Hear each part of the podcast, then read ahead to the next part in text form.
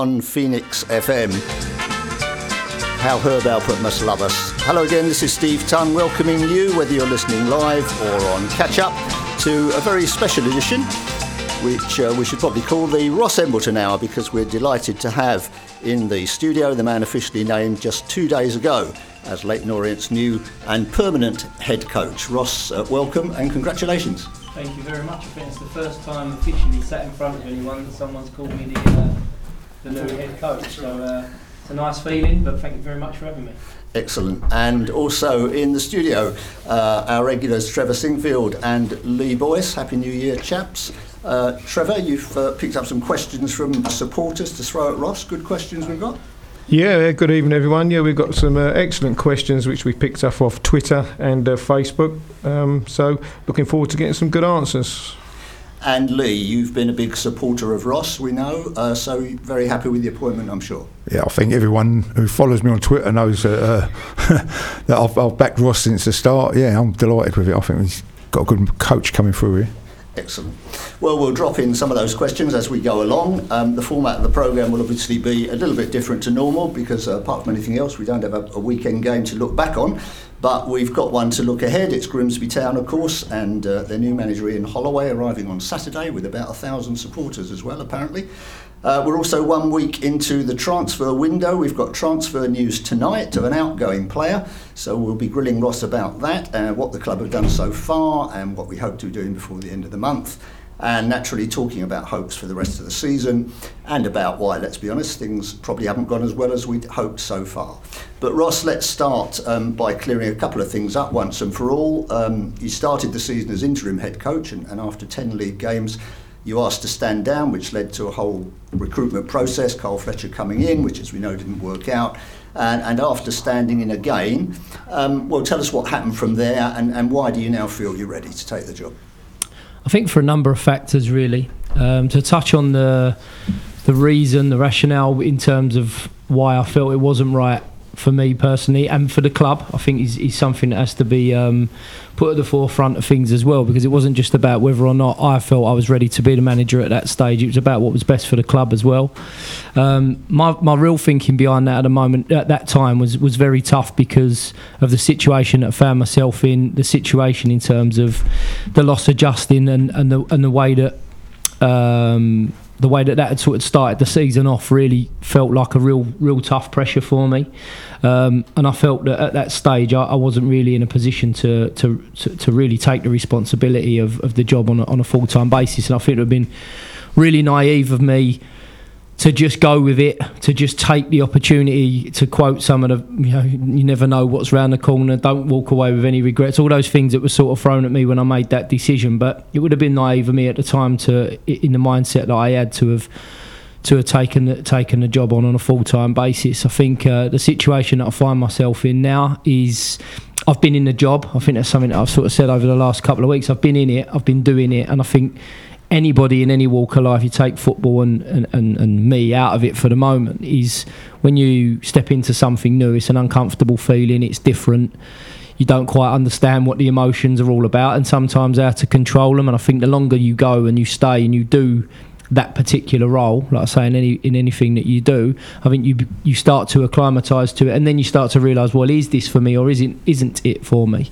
Um, I make no secret of it. Obviously, the managerial change, uh, you know, disrupted the the flow a little bit throughout the season. Um, but then I suppose me stepping back into the role again, I, I, I, could then come into it with a bit of a different approach and a different idea because I felt that I was changing the circumstances and the situation and the team and the organisation of it all from a particular previous manager rather than the one that I'd been working for over the last two years and someone that, I, that we'd experience a huge amount of success from.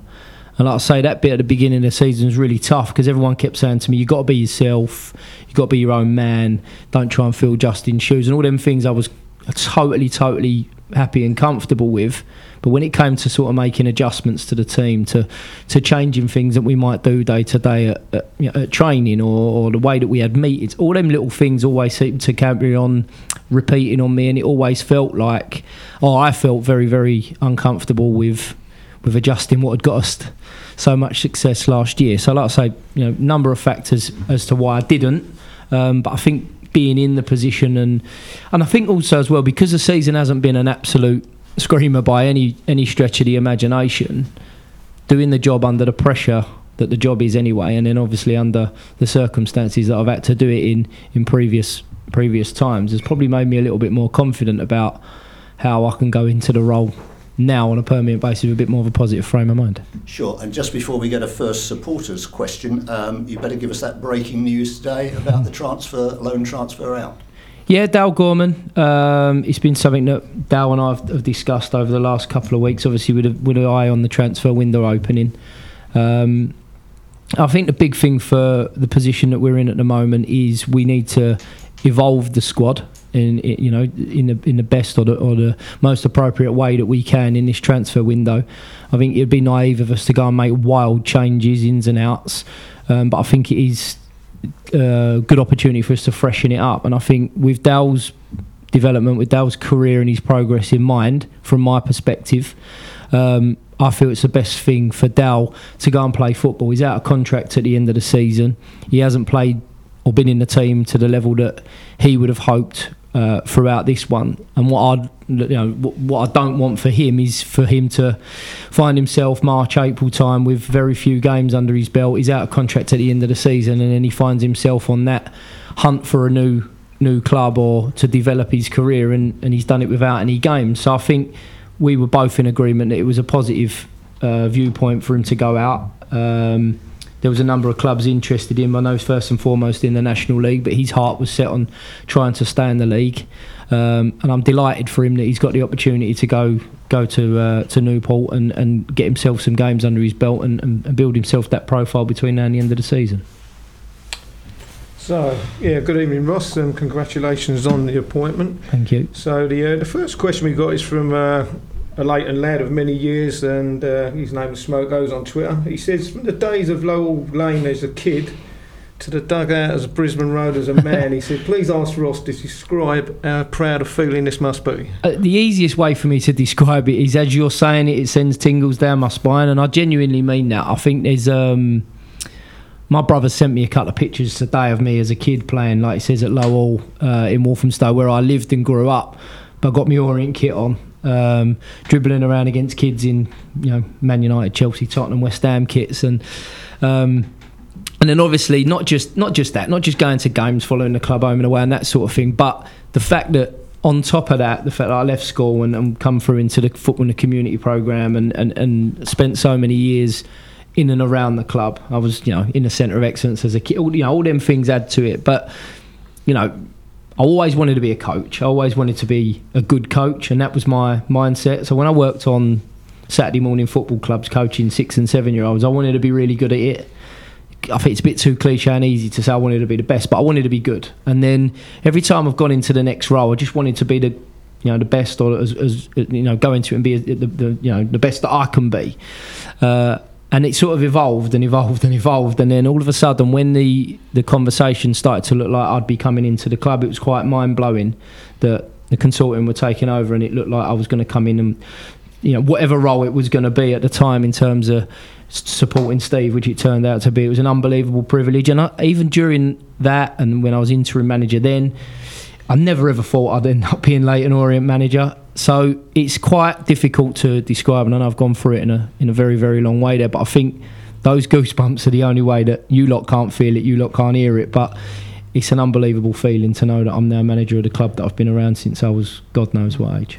Well, you're, you're actually showing it in the studio with your hands and, and the passion on your face. I can assure anybody who's listening that that you, you, you're very proud to be Leyton Orient Extremely, manager. yeah. And uh, well, we can only ever dream of. I mean, years ago, I was mascot in the 1980s, and the only chance I'll get a pick in the team is in the pub with the lads. So, um, It's an easier place to pick it, I can tell you that much. so with you, you going through all that, what you've done to to make it where you have today, it must be an extremely proud thing to be done, and, and congratulations. Thank you. Well done. Well, let's look back a little bit um, before we look forward. Um, we don't need to go over all the, the horrible events of the summer again, but once the season started, did you feel there was a, a bit of an emotional hangover? I've, I've seen comments this week from some people saying that the players still look occasionally as if they haven't really got over the whole thing. Yeah, hundred percent. Um, I think it was Nigel and Kent. I think I heard talking, Nigel or Kent, should I say, talking this week about no one really understands what it's about. People understand grieving, so I'd never ever take that away from anybody. And I think that's one thing we all have to remember is that we, the players and everybody, the supporters, everyone around the club have gone, have gone or are going through a grieving process. No more so than, than Justin's family. Um, but I think there is def- there definitely was that for a hell of a long, long time. And I'm talking from a personal point of view. Absolutely out of nowhere, it would just hit you like a ton. Hit me like a ton of bricks. Um, it could just be walking down the stairs on the day of a game. It, it was it was it, it- so surreal. I haven't lost many people, fortunately, touch wood in, in my family. Um, so it, made a massive impact on me. But there was half times, there was full times, there was moments before kick off where the boys, one or two of the boys, would, would disappear into the toilets or grab a member of staff, and it doesn't happen quite so much. It doesn't happen quite so much these days, but is it still lingering? Is it still there? One hundred percent. Um, And I think you can look at that twofold, can't you? You can look at that and say, yeah, does it hang on people? Yeah, I think it does. But then at the same time, what do you do about it? You know, we've we've all lost someone immensely uh, close to us, but not only someone that was immensely close to us, we went through so much with that person as well. So I think the simple answer is yes, it had a massive impact at the start of the season. Does it still have it? Yes, it certainly does. Right. And once we'd had a few games, were you surprised at how big a step up this League Two seemed to be from the National League? Yes. Um, first of all, physically, um, I think it made me realise that last year when we played a lot of games, we would. Uh, I wouldn't have said that we had like outrageous quality players for the level. I thought we had good players for the National League. I thought we had players that were were and should be pushing for winning the title. That you know that that type of level. I think, but it always felt like we would outrun a team, or if we had dominance on the game, that the other team had run out of puff, run out of steam, and they'd have two or three players that you felt were National League players. Uh, you know, sprinkled in with sort of six or seven that were good National League, but. This year, I don't see that. I don't see that weakness in the teams at any at any stage. I think everyone's capable of sticking in the game. Everyone's sta- capable of running and playing for 90, 95 minutes at the same intensity. So I think that was a massive step up. And I think in recent times we've started to see that there's a lot, lot more quality across the league. There's very few games where the balls. I think the Oldham game. I remember thinking this looks like a national game, national league game. But other than that, there hasn't been loads where you think, "Oh, balls out of play, balls out of play, balls out of play." You know. Lee, you saw a lot of games last season as well. Did you notice that step up from very early on? Yeah, I think it was uh, plain to see for everyone to see. I mean, uh, and to be honest, we struggled. We struggled to get into the season, really. Uh, but like I said, well, I think we've adjusted well under Ross since uh, since he's come back in. I know, I know, I got slaughtered on Twitter the other day for saying this, but the, the, the, we've become a, a hard team to beat now. So we, we're so- starting to master the uh, the other teams. And Ross, you mentioned it, you, reasons you stood down after the, the Colchester game. Then we got that slightly ironic stage where we had the, the very exciting Port Vale game, the 3 3 draw, and then got three wins on the trot. Um, you must have been feeling quite relaxed at that time, but was there any particular reason for that little burst? Things just coming together? I think um, we went away to the, the Port Vale game. Obviously, it, it was a massive. It was a real good feeling to obviously finish a game after uh, having experienced the late equaliser against us against Exeter, a late defeat against Crewe. To go and nick a equaliser against Port Vale in the manner that we did, it was almost like a bit of a. Oh, there it is. Thank God for it was us for once. And, and I remember, not in those words, but very similar, saying to the lads after the game, like, we're a bit disappointed that we've got a 3 3 draw against Port Vale. They've actually ended up having quite a good run since. Um, isn't it great for us to be walking off the pitch and not having experienced a defeat or a late draw for once? And and I remember hearing a few of the lads like, I think this could be it. This could be our turning point. This is uh, there's a much more positive feeling about us getting a draw rather than losing one and or, losing the actual game. I felt that was positive. Then we went away to Northampton. We showed like I thought real power and strength and the, like the first time really we went we we, we done the real ugly side of the game. We went toe to toe with a very very really powerful and strong team and showed our defensive qualities again, which we showed on a number of occasions last year. Um, and then you could feel that I could feel that confidence coming into the boys. I don't. I, don't know the reason why, um, but I know that once we come off the pitch at, Grim, at, at Grimsby, my parting message to the lads was that was coming. That's been there. That's been that positivity's been so close. You know, you get the if Jordan Maguire-Drew scores a penalty against Crewe, you go you go and go up, and it's a different. You, felt like that if we could get a second goal in a game and and, and, and get that little bit more comfort in it, that we could trample all over a team, and, and we ended up doing that, especially in a set latter in the second half against Grimsby. So.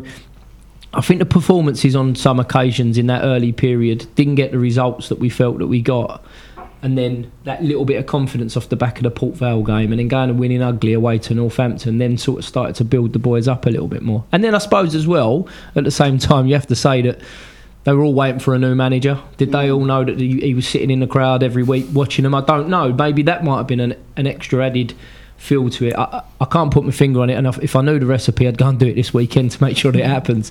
Um, but I think it was a coming together of some good performances, and in that confidence that we got off the Port Vale and Northampton results, sort of snowballed from there. Mm.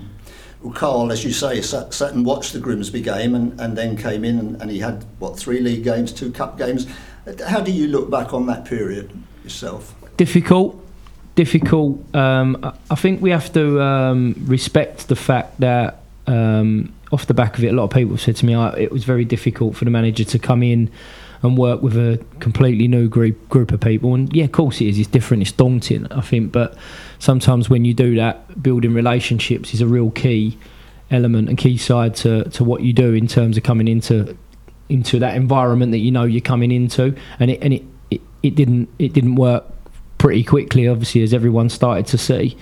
Um, I felt like we lost our our identity a little bit in terms of the, the energy and the, the, the work ethic that we get out of our team. Whether that was because of how he was wanted us to play, whether that was the the atmosphere at the training ground, I, I don't particularly can't put my finger on exactly why why that was. But I think you know people at the club and and and, and, the, and the board got a lot of stick off the back of it, and I think 29 days in football is a very very short period of time. But I think if you're going to give credit for the way that the the, the board and the and, and, and Martin reacted to that situation was they they acted as quickly as they possibly could. As soon as they felt that the alarm bells were ringing they made a decision and they acted upon it. I think so often in football they go I'll give him another four games.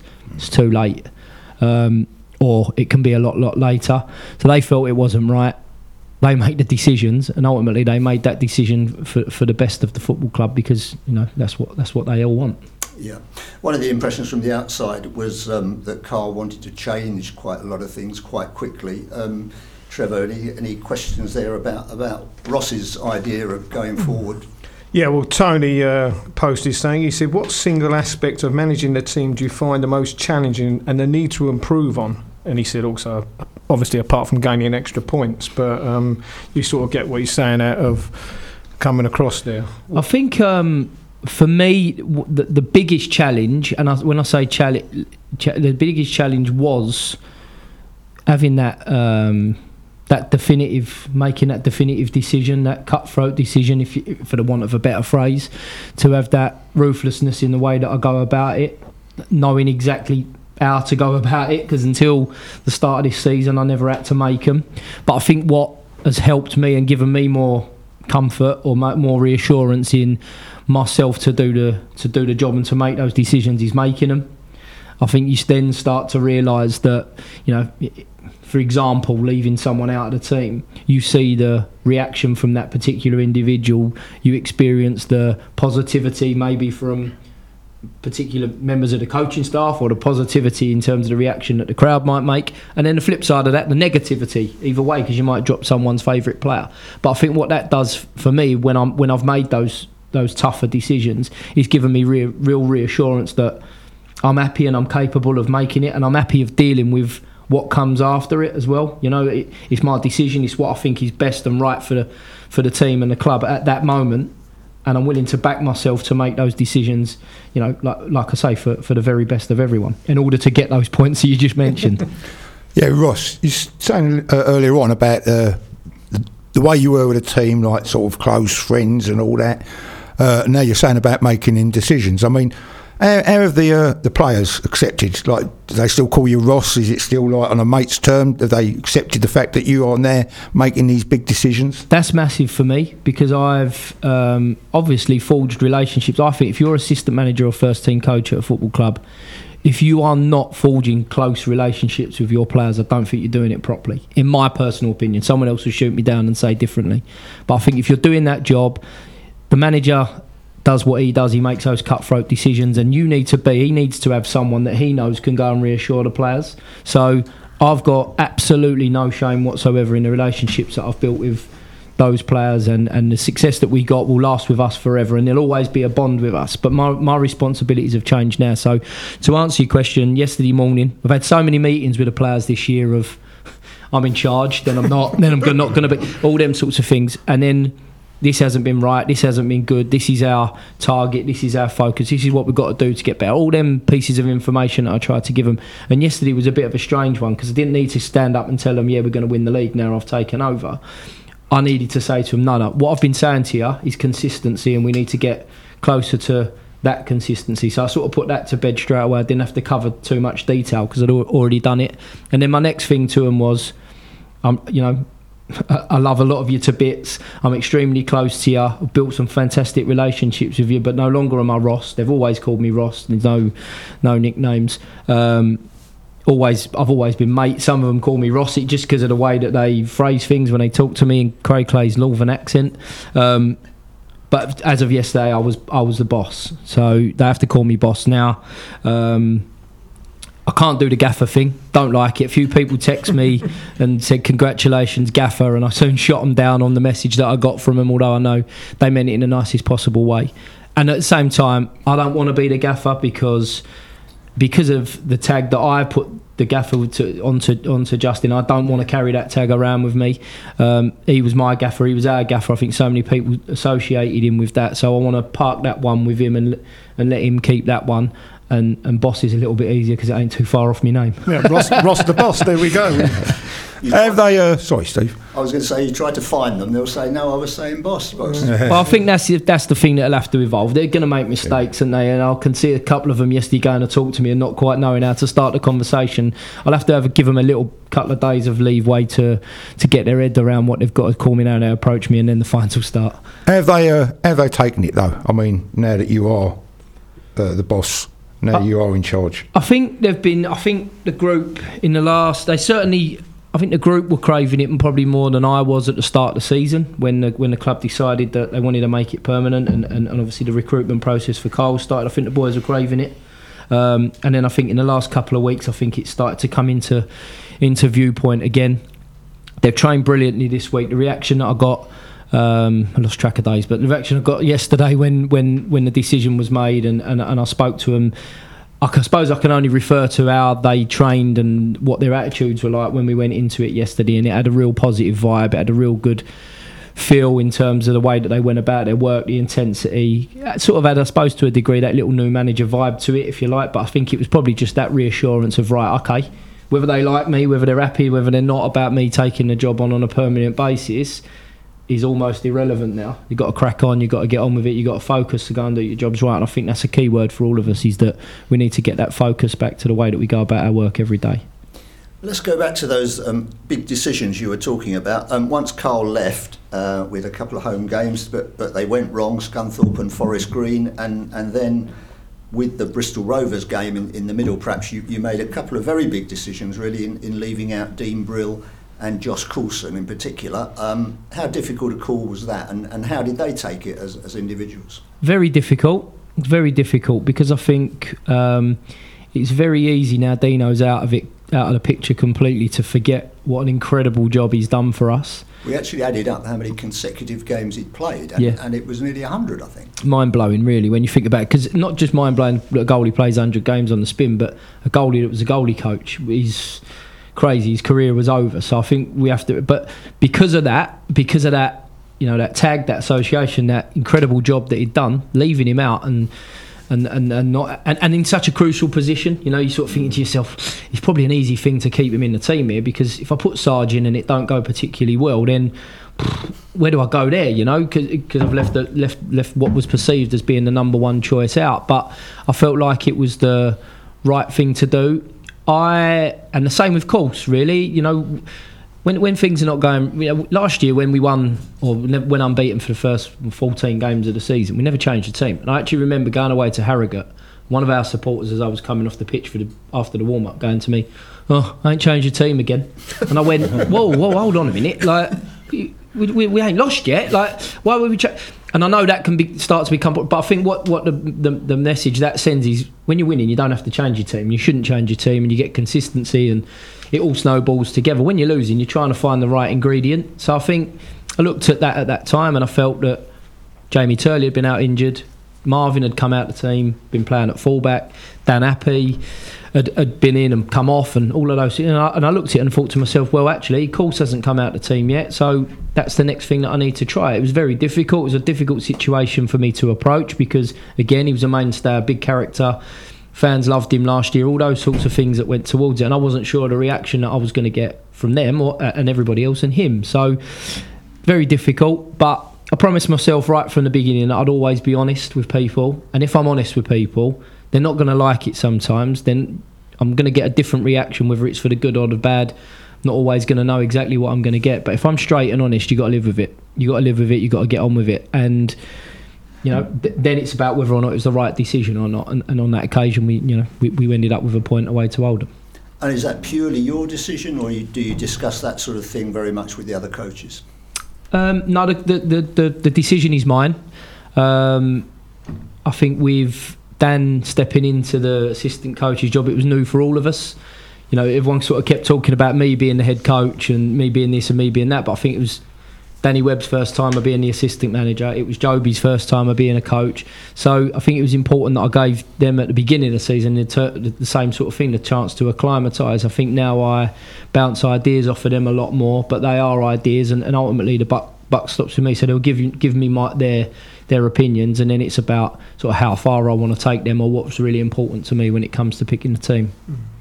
Well, we had a question from Les K, and he said, uh, "Do you think you're getting full help from your coaching team during a game?" He says, "Is this his opinion?" He said, "We rarely see you talking with them during a game. Is this your choice, or do you think you could use them to better effect?" I mean, he, he should be watching the game, shouldn't he, instead of watching you? Um, to a degree, but I think uh, I'll be honest. I go to a game of football and I do it so often now. Even when I'm watching a video, sometimes I look and I think, "Oh my god, what's the manager trying to tell them there?" So it's always been saying that I've I've been interested in go and watch a Chelsea game and Jose Mourinho. I'm looking at him, waiting to see whether or not he's going to make a sub or you know those sorts of things. So I respect that that that um, thing. I'll, I'll, have to make sure I keep doing my hair and trying to look the best I can to to impress him. But um, we interact all the time. Uh, I don't know how much that comes across or how much people see that, but we interact all the time. I don't always. Uh, I used to get up and go and stand next to Justin in order to communicate with him, um, because that's what he wanted and that was the understanding that we had with each other.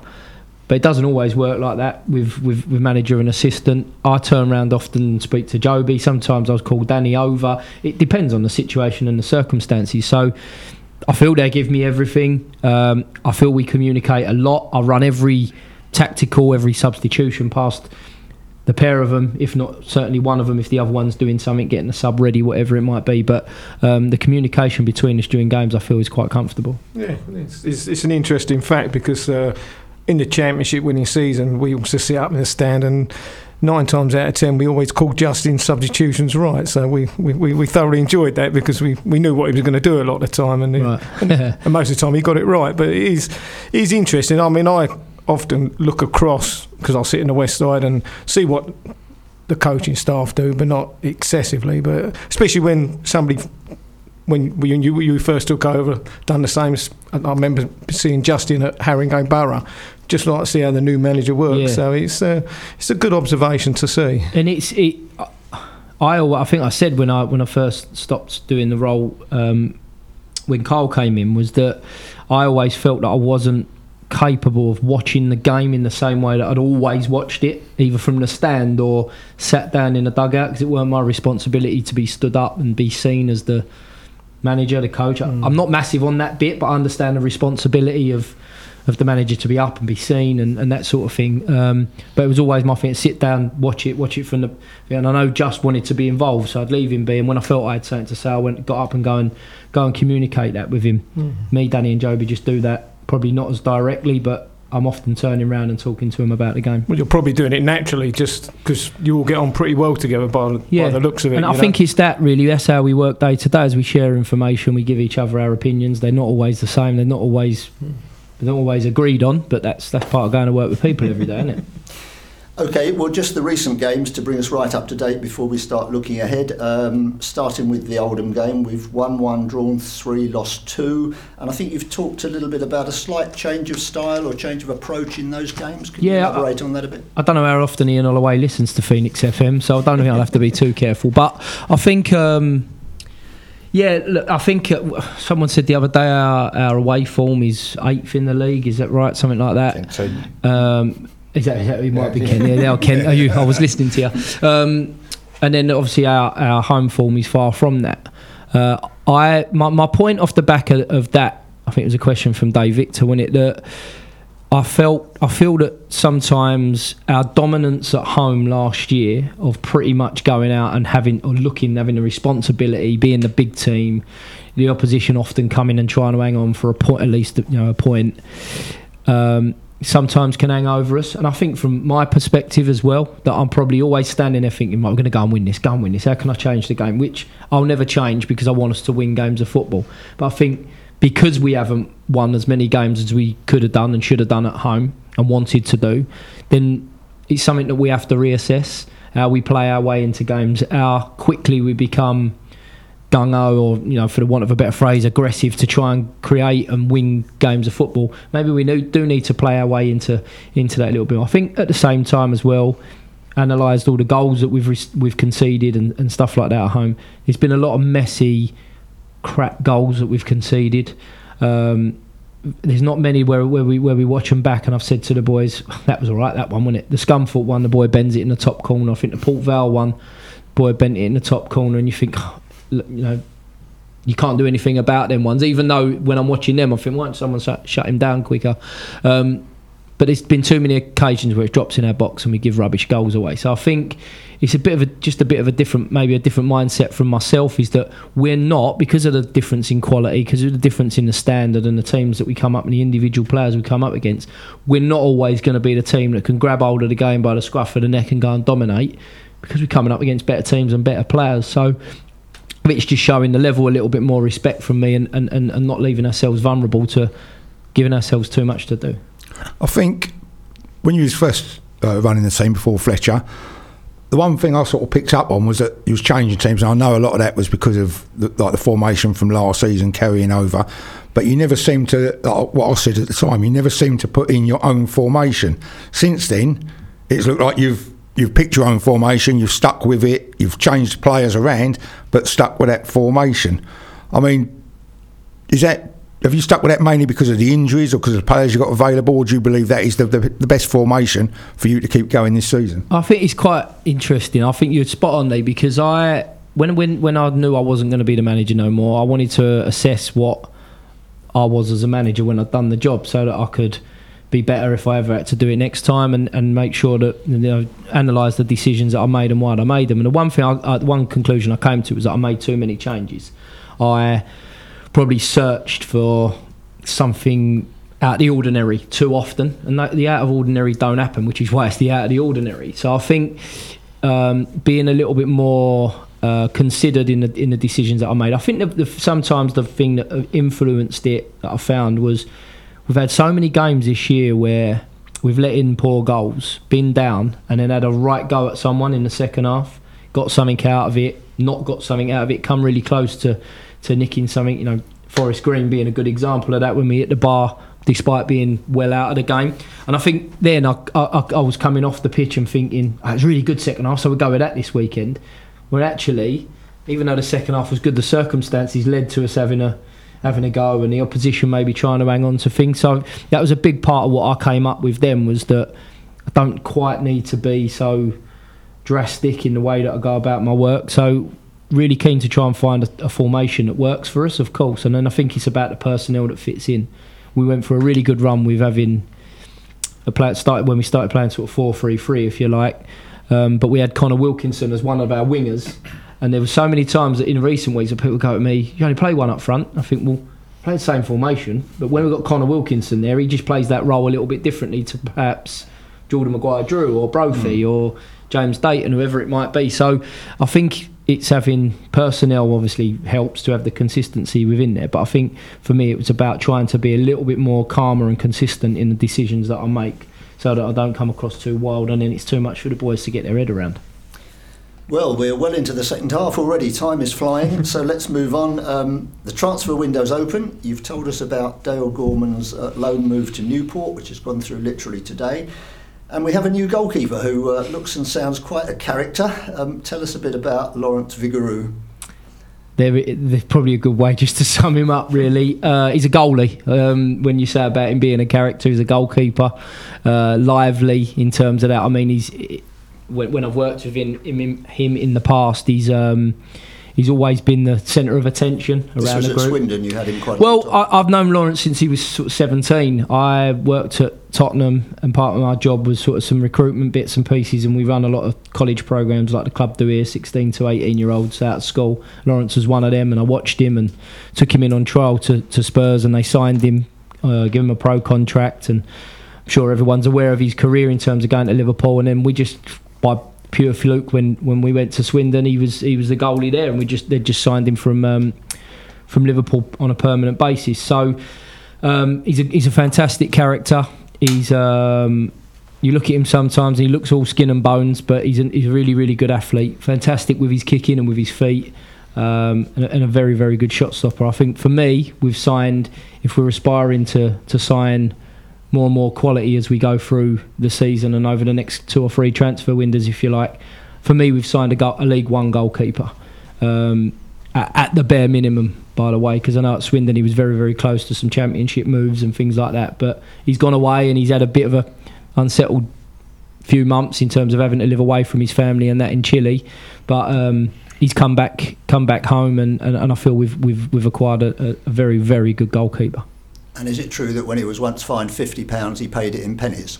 Yeah, was it was um, it was just before I went to Swindon, um, and I think it shows you the character that he is a little bit to a degree. He was a kid at t- really at the time, and I know that he was given a strong dressing down. He was sent back to Liverpool off the back of it, um, and he had to learn from those things. And I think for me, um, some people hear different stories about him. He is he is lively. For me, he'll, he'll, be a fantastic character to fit into the group. He evolves the group again, um, and, and he'll he'll take us to another level in terms of the quality that he's got. And we shouldn't forget that George Marsh's loan has been extended, which I'm sure you're pleased about. And we spoke briefly actually at that Meet the Coaches evening before the season about loan players and why maybe we hadn't made all that much use of them.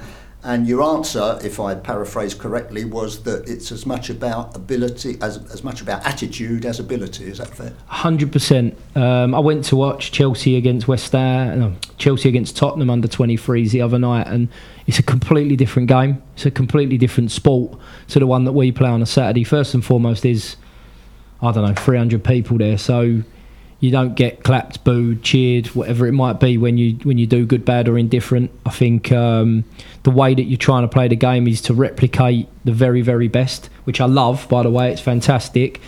We're trying to replicate something, but we're trying to also understand that the level of players that we've got in our team are not the same level as the Premiership players. So it's going to have to be a little bit different. So it's trying to identify when you watch it, which is really difficult, their characteristics and the type of lads that they are, and are they capable of coming into our training ground every day where not everything's done for them, where the gym isn't as magnificent as what it might be when you go into West Ham or Tottenham. And I know that I worked with George when he was 10, 11, 12 years of age, took him away on tours to Italy, and he was always a tough little sod. He always had a little bit of an edge about him. He was always the one that probably disrupted the nice academy football matches by a late tackle or you know but but he had he had something about him that was different to the others and he was a very good footballer as well because he wouldn't be at Tottenham to the age that he is now if he wasn't. But the thing for me was I knew I felt that by signing George it was going to take us very very very close to the type of character that you need to be able to survive in League 2 football. And when I compare that to Levi Lumeka who we had last year there on completely different planets because George has embraced the challenge. And, like I said, take nothing away from his footballing ability, but he's shown a real capability in his first loan. I think that's the other thing as well. You know, you read stories about Harry Kane going out on eight loans and Andros Townsend this and John Obika, all them players that went from Tottenham on loan. George is on his first loan and he's made an incredible impression once he's got in the team. Good, that's good to hear. Um, Trevor, supporters love a transfer window. Um, any names being mentioned? Anything they're hoping for in particular? Well, a lot of the time you get ridiculous names being thrown up here and every way, but um, Stephen asked what chance of Danny Rose signing for us, even taking a look at Effiong at Dover, plus six foot plus forwards if we don't know him. But um, this is yeah. Danny Rowe from Fylde, who has actually put in a transfer request, hasn't he? And yeah, I see that yesterday. supporters, of course, know all about him, especially after Wembley last year. After Wembley, talented boy. We, you, me and Webber used to call him the Matt Le Tissier of the National League last year. um, incredible talent. Uh, I'd be very interested to see what he does and where he goes because there's a grey area for me. I thought he was fantastic in the National League when I watched him a lot. Someone sent me a text yesterday saying Danny Rowe has handed in a transfer request. Go and sign him. He tore us apart last year. I said we beat him 3 1, 2 0, and he's got a free kick in the final. What, what stage did he tear us apart? But don't get me wrong, I'm not taking anything away from talented boy. I know he earns a hell of a lot of money. I know he's a northern lad. Um, so I, I wouldn't imagine that he'd be someone that we would uh, we would turn our attentions to. And especially the other thing to bear in mind as well is the age that he's at. I was going to say he's, he's 30 in a couple of weeks' time. Um, does that mean you're very much looking at players of a younger age, or that if they're good enough, they're young enough? Or? Yeah, I think I think on two different levels. I suppose it's the position. I think if we look and I say that we've got a I don't know pluck a Hector Kyprianou out for for argument's sake, who for me is going to be an incredible talent. I think he's going to be a player that's got a massive future ahead of him. Is he going to play every week at 18 and make an impression on the team? Probably not because he's 18. Um, but do we want to smother his progress and his pathway? No. So then maybe if we were looking for someone, I'm using this you know totally hypothetically, but if we were looking for someone in that position, we might then go and sign someone who's a little bit older because we know that we've got the younger version to, to come into the team, but it lightens the load on him. Um, but then at the same time, if we're looking in a p- particular position on the pitch where we're a little bit more experienced, well, then it might be that we try to reduce the the age of that area of the pitch, the age of that of the team and the players that we've that we've got. Maybe like I suppose the easiest way of looking at it is, is we've got Dean Brill and we've signed Lawrence Vigouroux. I suppose that's a, a, a good example of how that works. So I'm not sitting here saying, oh yeah, I want to go and get a load of kids on loan from Tottenham, but at the same time, I, you know, I, I know that it, it, I, I can't put my sort of finger on saying that's exactly what we want to go and sign because it's relevant to who's available and what positions we're looking in. And are you either hoping or expecting that one or two more will come in? Yes, definitely. I, when I say hoping, I think it's the, it's not a case of hope because um, we have a transfer committee that I've been um, lucky enough to sit on in the last couple of weeks. Obviously, preparing for for for the decision that was made with me becoming head coach, which is a discussion between myself, Martin, Nigel Kent, Matt Porter, Danny Macklin, where we're discussing what we feel is the the right things for in terms of evolving the squad, like I said at the beginning, and bringing in the right types of players. So it's def- I wouldn't use the word hope because uh, I'm confident that we will be bringing players in throughout the window. I was going to say, tell us a bit more about the whole scouting network works, and from from the moment that, that names are first mentioned until hopefully you do actually sign someone. Well, I think it's evolved a little bit now. But I think we've got we've got Steve Foster, who, who is our chief scout, head of recruitment. I'm not sure ex- of his exact title, and, and, and Steve's out at games throughout the weeks and months of the season, and, and, and following up leads, and you know looking at his you know the network of people that he's got, and he's got a team of scouts that do one of two things. They either uh, assess the opposition and analyse the opposition. So we try to watch them two or three times live before we play them to make sure we've got the best insight into what they're all about. And then at the same time, we've got scouts who go out and watch individual players to make sure that we've got our finger on the pulse for times like this. So it's not doesn't become off the cuff. Um, and then the, and then on top of that, myself, Webby, Martin. Um, we all go out to games consistently throughout the season when we're not playing in order to make sure that we can follow up on the ones that we want. You just mentioned about the uh, transfer committee. I know Nigel Travis talked about it the other day with Martin Ling. I mean, we know like you've got a long-standing relationship with Martin Ling, goes back a long way, and I'm sure that's going to be a, a massive door you can knock on for for experience. Yeah. But with Martin Ling, and I know he's splitting he's splitting opinions at the moment of whether I don't really understand it because I think he's a he's a great club man, but he's splitting opinions at the moment. But with Martin Ling, with you, is this going to be? Does Martin Ling ever say in who picks a team? Is he going to be telling you whose transfers you can have and what you can't have, or is he going to be there to do what basically what his job is, which is what's been said, and your support? Yeah, on a number of on a number of levels, Lee. I think um, so. I don't forget them all. The first one is that he'll be the one that tells me what we can and can't go and do because he'll trans tra- or relay what money's available. You know what what we can do to to sign, go and sign a player, which ultimately is what it's all about. So Dale goes out today. We've probably got a little bit more that we can put into the kitty to go and recruit new players. So Martin tran, you know tran, transfers that information over to me he has absolutely no impact whatsoever on the team that we pick at the weekend, the formation that we play, um, the way that we go about setting up a team for the weekend.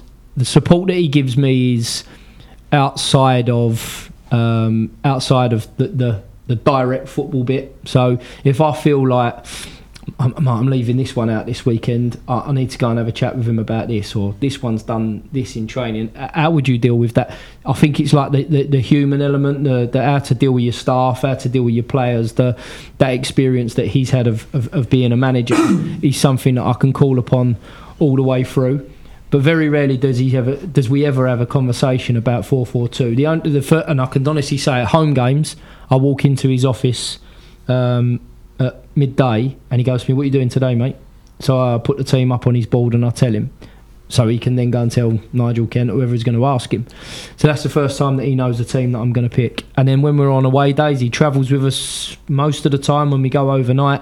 And the first thing he'll ask me is in the morning before we do our team meeting is, What team you picking today? After you told them, do they know? Have you got to have any difficult conversations? So it just gives me that little bit re- more reassurance to someone that's a little bit removed from it. Um, so that I can, you know, I can, so I can manage better, I suppose. I'm not sure how much more you asked me, Lee. I might have lost. lost No, no, I was just saying, like with, with the transfer targets, he's not telling you what players. Sorry, yeah, I know, like the other- that was financially, other obviously, but yeah, but no, no. In terms of the targets, no, I think he'll support me, and you know, he'll find out. And spe- he he spe- nine times out of ten, he speaks to the agents.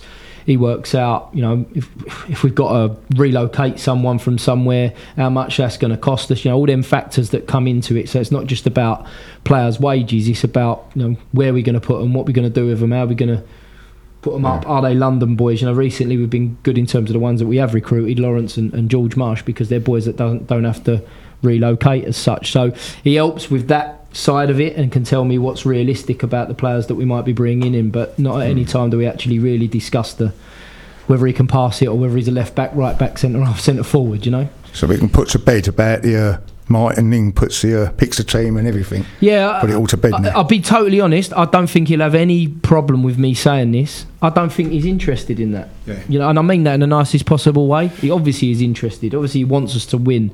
He wants us to put the best team out on the pitch that are going to go and get us a, get us a result. But I don't. He don't. I think he said it before. He's more interested in a spreadsheet now than a four-four-two. He comes if he ever comes out on the training pitch and watches. The, the first thing he gets is a little bit of stick off one of the experienced players of what are you doing out here. So that hopefully paints a bit of a picture as to how much impact or how much interest he shows or has on what we put out at the weekend. All right, well, you've got a team to pick for this weekend. Um, it's Grimsby, uh, the return game from, as we said, one of the, the happiest, if not the happiest, uh, away games of the season, a 4 0 win. But Grimsby, uh, under Ian Holloway, have already had a, a bit of a managerial bounce, haven't they? A very good win at Mansfield with 10 men uh, last week, apparently. Yeah, very much so. Um, the lad that uh, that was taking the team before Ian came in, uh, he's someone that I know quite well. So I know that they've, um, you know, he's come in and made an impact. I think Ian Holloway, wherever he goes, he's going to make an impact. Um, I haven't had the privilege of meeting him, but I've done some bits on Talk Sport over the summer over the phone with him, and he was always really good to me. But I think everybody knows what a bright character he is, and I'm sure he does lift lift people's spirits when he when he when he comes in. It was a club that was a little bit flat in terms of before he came in, or when we played them before. They it felt a little bit of a flat atmosphere. So he certainly picked the place up. Um, I know they're bringing a big following, but I think what that does for me, it excites me in terms of when there's a big following coming to our place. You know, hopefully it ignites the ignite ignites our crowd and gives it that upbeat feel and makes the game a bit of a bigger occasion. So, um, you know, my biggest thing is I don't like using the word hope, but in terms of the way that the feel that I've got off the boys this week is that we had no game last week, which was a blessing. We've had a real good nine, ten days or whatever it works out to be by the time we go to play. Um, the training's been positive, so um, let's I say don't like using the word hope, but let's hope that the boys give us that uh, that new manager mm. bounce in terms of our favour. Tell us a bit about the preparation for a game like that and, and how much you do on the opposition in particular. Um, a, f- a lot, a lot. Um, we do more on us than them, so I think that's um, that's always something that's really important to me. Is that we start to have our identity and we we we can go out with a mindset of imposing us what we're about and what what we want to do to an opposition. But we have to respect the opposition that we play. And I think I said it earlier that we have to respect the level of players and the level of team that we're coming up against this season because they're a lot lot better than than what we've experienced in the past. So.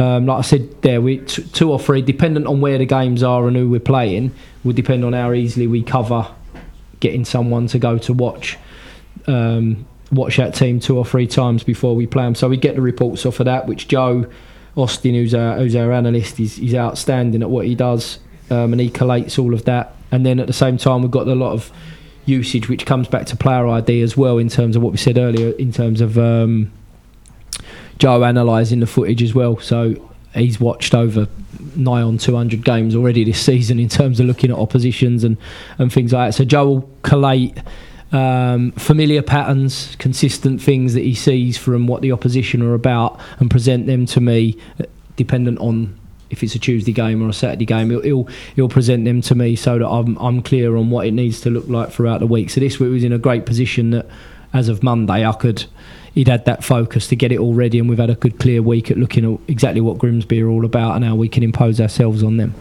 Good, and uh, better ask you for an injury update. How are we looking? Positive. Um, I'm really, really hoping that Joe Widdowson will train tomorrow. Um, he's suffered an injury that didn't seem pretty or didn't seem too severe. But every time we sort of built him up to get him close to being back again, he had a setback and he, he was out for another few days. So it's what has been one step forward, two steps back with Joe recently. But I'm really hopeful that he might train tomorrow. Uh, Conor Wilkinson's had a good week in terms of being back closer to to fitness. Uh, Louis Dennis obviously was involved in the last game, but he's he's also benefited from the week ten days that we've had in order to build himself up and be closer in, in, in contention to be in and around the team. Um, I feel poorly. Oh, Dean Brill, obviously. We've had him in this week, albeit on his crutches and still with a brace on his leg because uh, his hamstrings hanging off in all different sorts of places. So that's not a conspiracy theory then? Oh, God, no. you, will see, I think, it. well, he'll be at the game at the weekend and you'll see the, the, the state he's in in terms of the brace and the, and the crutches that he's still on. So, um, yeah, Dino's Dino's going to be a long, long time. He's probably one of those um, that we talk, don't really need to talk about in a great deal. I feel like I'm missing someone, but um, I'm not sure if I am. So, um, Mark from the West Stand said, uh, "How far is Jobi McAnuff off from sort of playing uh, it, any kind of minutes this season?" We're hopeful that he will play minutes this season. He's probably the simple way for me to answer that question. I think Jobi, for me, Jobi suffered in terms of the short period of rest that we had over the summer, four and a half, five weeks, whatever it was.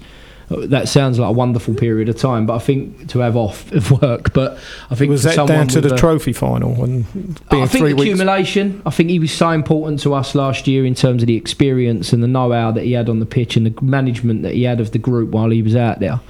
That we kept rolling him out. We kept rolling him out. He wanted to do it. You know, it wasn't against his will. He wanted to get us over the line and be the one to lift the trophy. And thank God he did that. Um, but I think what that did is it impacted the amount of time that he had to recover. Then when he come back, we felt it was going to be that he went under had the op- first operation and it was going to be a smooth transition, and, and, it, and it clearly wasn't. So the second operation that he's had was a lot more of a, a major one.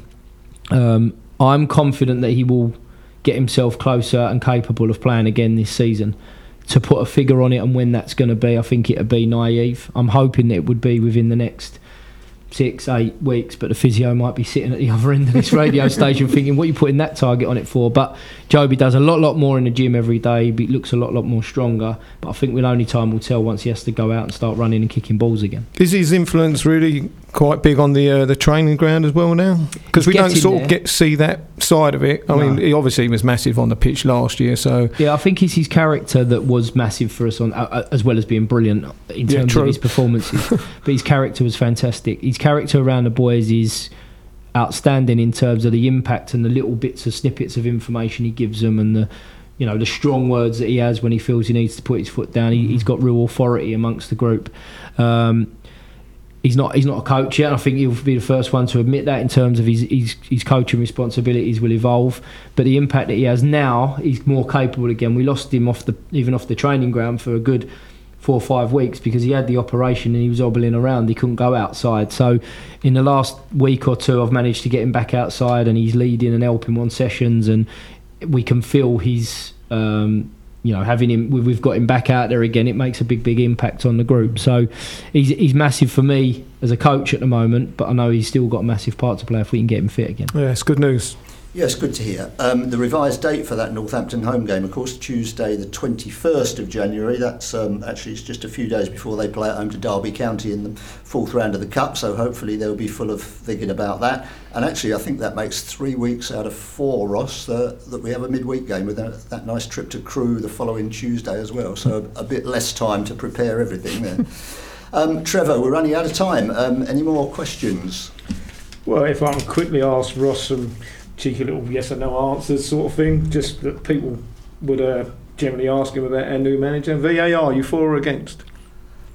Against. Okay, what was your favourite O's kit?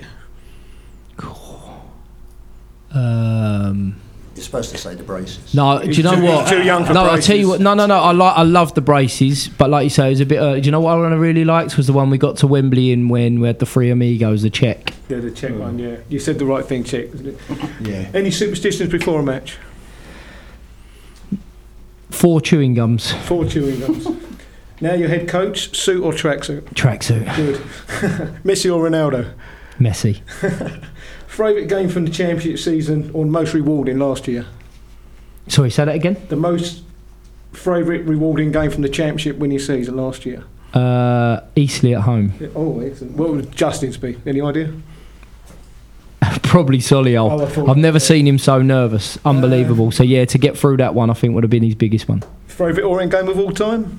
Dagenham and Redbridge away in the FA Cup, oh, five four. Yeah, I like that. I was Uh, ball boy. Where? Yeah, my mate's dad was a was a director at Dagenham. I was ball boy. Excellent. And favourite stadium you've ever been in or to? Ah, it's got to be Wembley. Yeah, okay. You may not want to answer this one. The hardest person in football you've ever worked under? Tim Sherwood. Ooh, expect that. No, no, you didn't. The biggest influence on your career so far? my dad. Good, and he's a lovely fella because we had him in here. And it was, Ah, of course it, you was- did, It was a pleasure in one there. Yeah, thanks for that, Ross. I like Very that. good. And in 30 seconds, hopes for the rest of the season.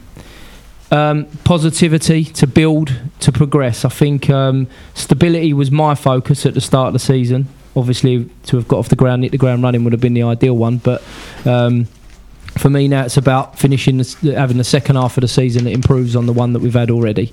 Uh, I, what I don't want to do is set us ridiculous targets and fall short of them. But to change, you know, to change it around, to turn it around and finish strong, is something that, that, that we have to aspire to do as a bare minimum. And improve that home record in particular. Too right. Yeah, I think, and I think if we do that, then we do the bit that I just mentioned.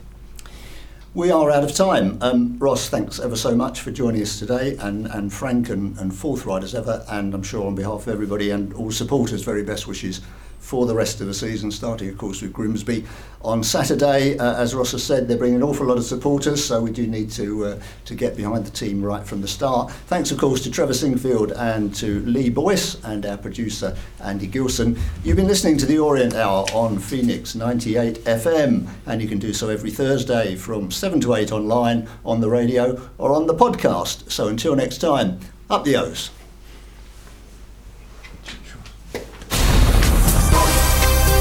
On the hour across Brentwood and Billericay. This is Phoenix FM